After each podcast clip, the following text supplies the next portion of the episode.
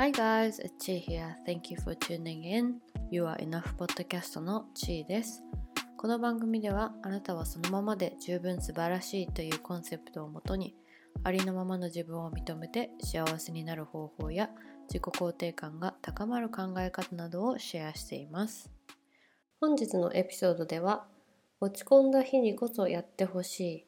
自分を励ましてサポートするセルフコンパッションの練習方法についてご紹介していきたいと思います。でセルフコンパッションについては前のエピソードでもお話ししたことがあるんですけど、えーと、セルフコンパッションとは自分への思いやりという意味になります。まあ、私もそうなんですけどこう繊細な性格だとこう少しのミスもすごく大きなことに感じてしまったりとかストレスが溜まりやすかったりもするしあとプラスでね自己肯定感が低かったりするともう落ち込むようなことが起きた日っていうのはこうなんで自分はこうなんだろうとかってね自己否定に走ってしまいがちです。だけどこういう時こそ自分自身に寄り添ってあげることで少し楽観的になれたりずっと悩み続けることも避けられるし何より繊細さんや自己肯定感が低い人っていうのはセルフコンパッションを高めることっていうのがすごくね重要になってくると思います。まあ、なので今からまあ落ち込んだ日だったりちょっと辛い日にできるセルフコンパッションの練習方法を紹介していきたいと思います。一つ目はえ今自分が感じている感情っていうのを抑えずに許してあげる時間を作るっていうことです。例えば仕事で自分がミスをしてしまって上司に怒られたとしましょう。こういう時って本当にいろんな感情がね自分の心の中に湧き上がってくると思います。ま例えばミスをして例えばミスをしてしまった自分自身に対する怒りだったりこう周りに認められなかったっていう悲しさとか寂しさだったり、まあ、上司に対してねちょっとこうそんな怒らなくてもいいじゃんっていうなんか悲しみとちょっと怒りみたいな気持ちだったり、まあ、本当にねいろいろ感じると思います。でまあ人によってはミスした場面を何度も何度も頭の中で繰り返して思い出してその時に感じた恥ずかしさだったり怒りっていうのをこう再度感じたりまあいろいろあると思うんですけど一回自分の中で時間を決めて、まあ、例えば5分とかで決めて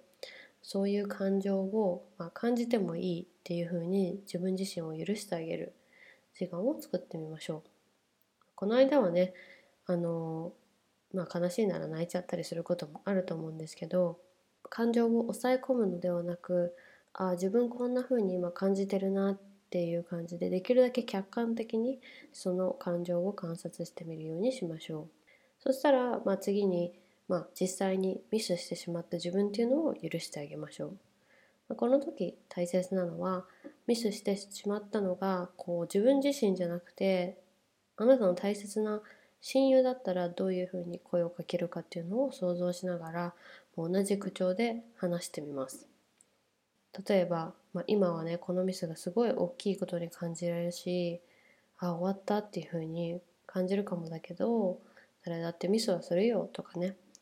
こういう感じで自分自身に寄り添ってみるのもおすすめです。で2つ目は今日自分がやったこととかできたことっていうのを思い出してみましょう。やっぱり辛いことがあったり落ち込んでいる時ってどうしてもネガティブなことばっかりにフォーカスしてしまいがちだと思いますそれにフォーカスするあまり自分はダメだとかねこんな自分嫌だっていう風に自己否定に暴走していっちゃう場合が多いなと思うんですけどうん。まあなので人間基本プラスなことよりもマイナスなことに集中してしまいがちだと思うんですよね。そう。でまあそういう事実をちゃんと踏まえながら今日自分がやったこととかできたことっていうのを本当に小さいことでもいいので思い出してみましょう。例えば、まあ、今日朝いつもより早く起きれたとか職場で誰かの手伝いをしてあげたとか、まあ、夜ちょっと時間を作って運動したとかねまあ、どんなに小さいことでもいいんで自分や、ま、他人のためにできたことっていうのをちゃんと思い出してそれを祝うっていうことをしましょう。この自分のこのできたことを自分の中で祝うっていうプロセスはすごくねあのセルフコンパッションを高める上でも大切になってくるので習慣化するのもおすすめです。はい、次3つ目にできることは自分のためにちょっと特別なことをしてあげるっていうことです。まあ落ち込んだ日とか疲れている日などに毎日はやらないことを自分のためにしてみるのも一つだと思います。例えばちょっと高い入浴剤を入れてお風呂に入るとかいつもは飲まないお茶を丁寧に入れて飲んでみるとかねそういう普段やらないセルフケアっていうのをやることで気分が少し上がったりとか頑張ってる自分っていうのをちゃんと励ます儀式っていう風にできるようになると思います。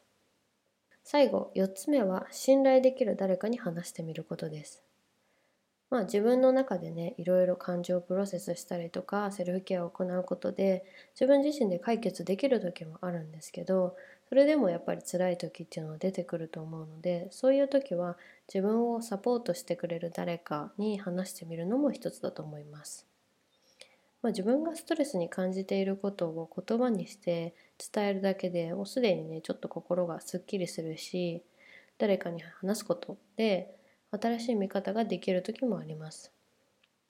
私自身ね何かストレスに感じることっていうのを溜め込んでるとこうそのことばっかり頭の中で考えちゃったりして余計悩んだり心もどんどん反応しやすくなるなっていうふうに自分でもよく感じます。まあ、なのでそういうふうに何かストレスを感じている時はこう意識的に私は旦那さんに話してみたりとかするようにしてます。ただそれはあの彼に答えを求めているっていうわけではなくてただ聞いてほしいんですよね。こう弱音を吐ける場所っていうのを持つことで自分自身の感情をこう再度知ることができたりとかやっぱり言うことですっきりすることも多いのでそういうふうに信頼できるサポートをしてくれる誰かに話してみるっていうのも一つだと思います。はい。ということで本日は落ち込んだ日にできるセルフコンパッションの方法をご紹介してみました。まあ、辛い時こそ自分に寄り添うことっていうのを忘れずに自分自身をサポートしていくといいと思います。はい。ということで本日もこちらのエピソード最後まで聞いてくれて本当にありがとうございました。また次のエピソードでお会いしましょう。Thank you so so so much for listening to this podcast and I'll talk to you guys in the next episode. Bye!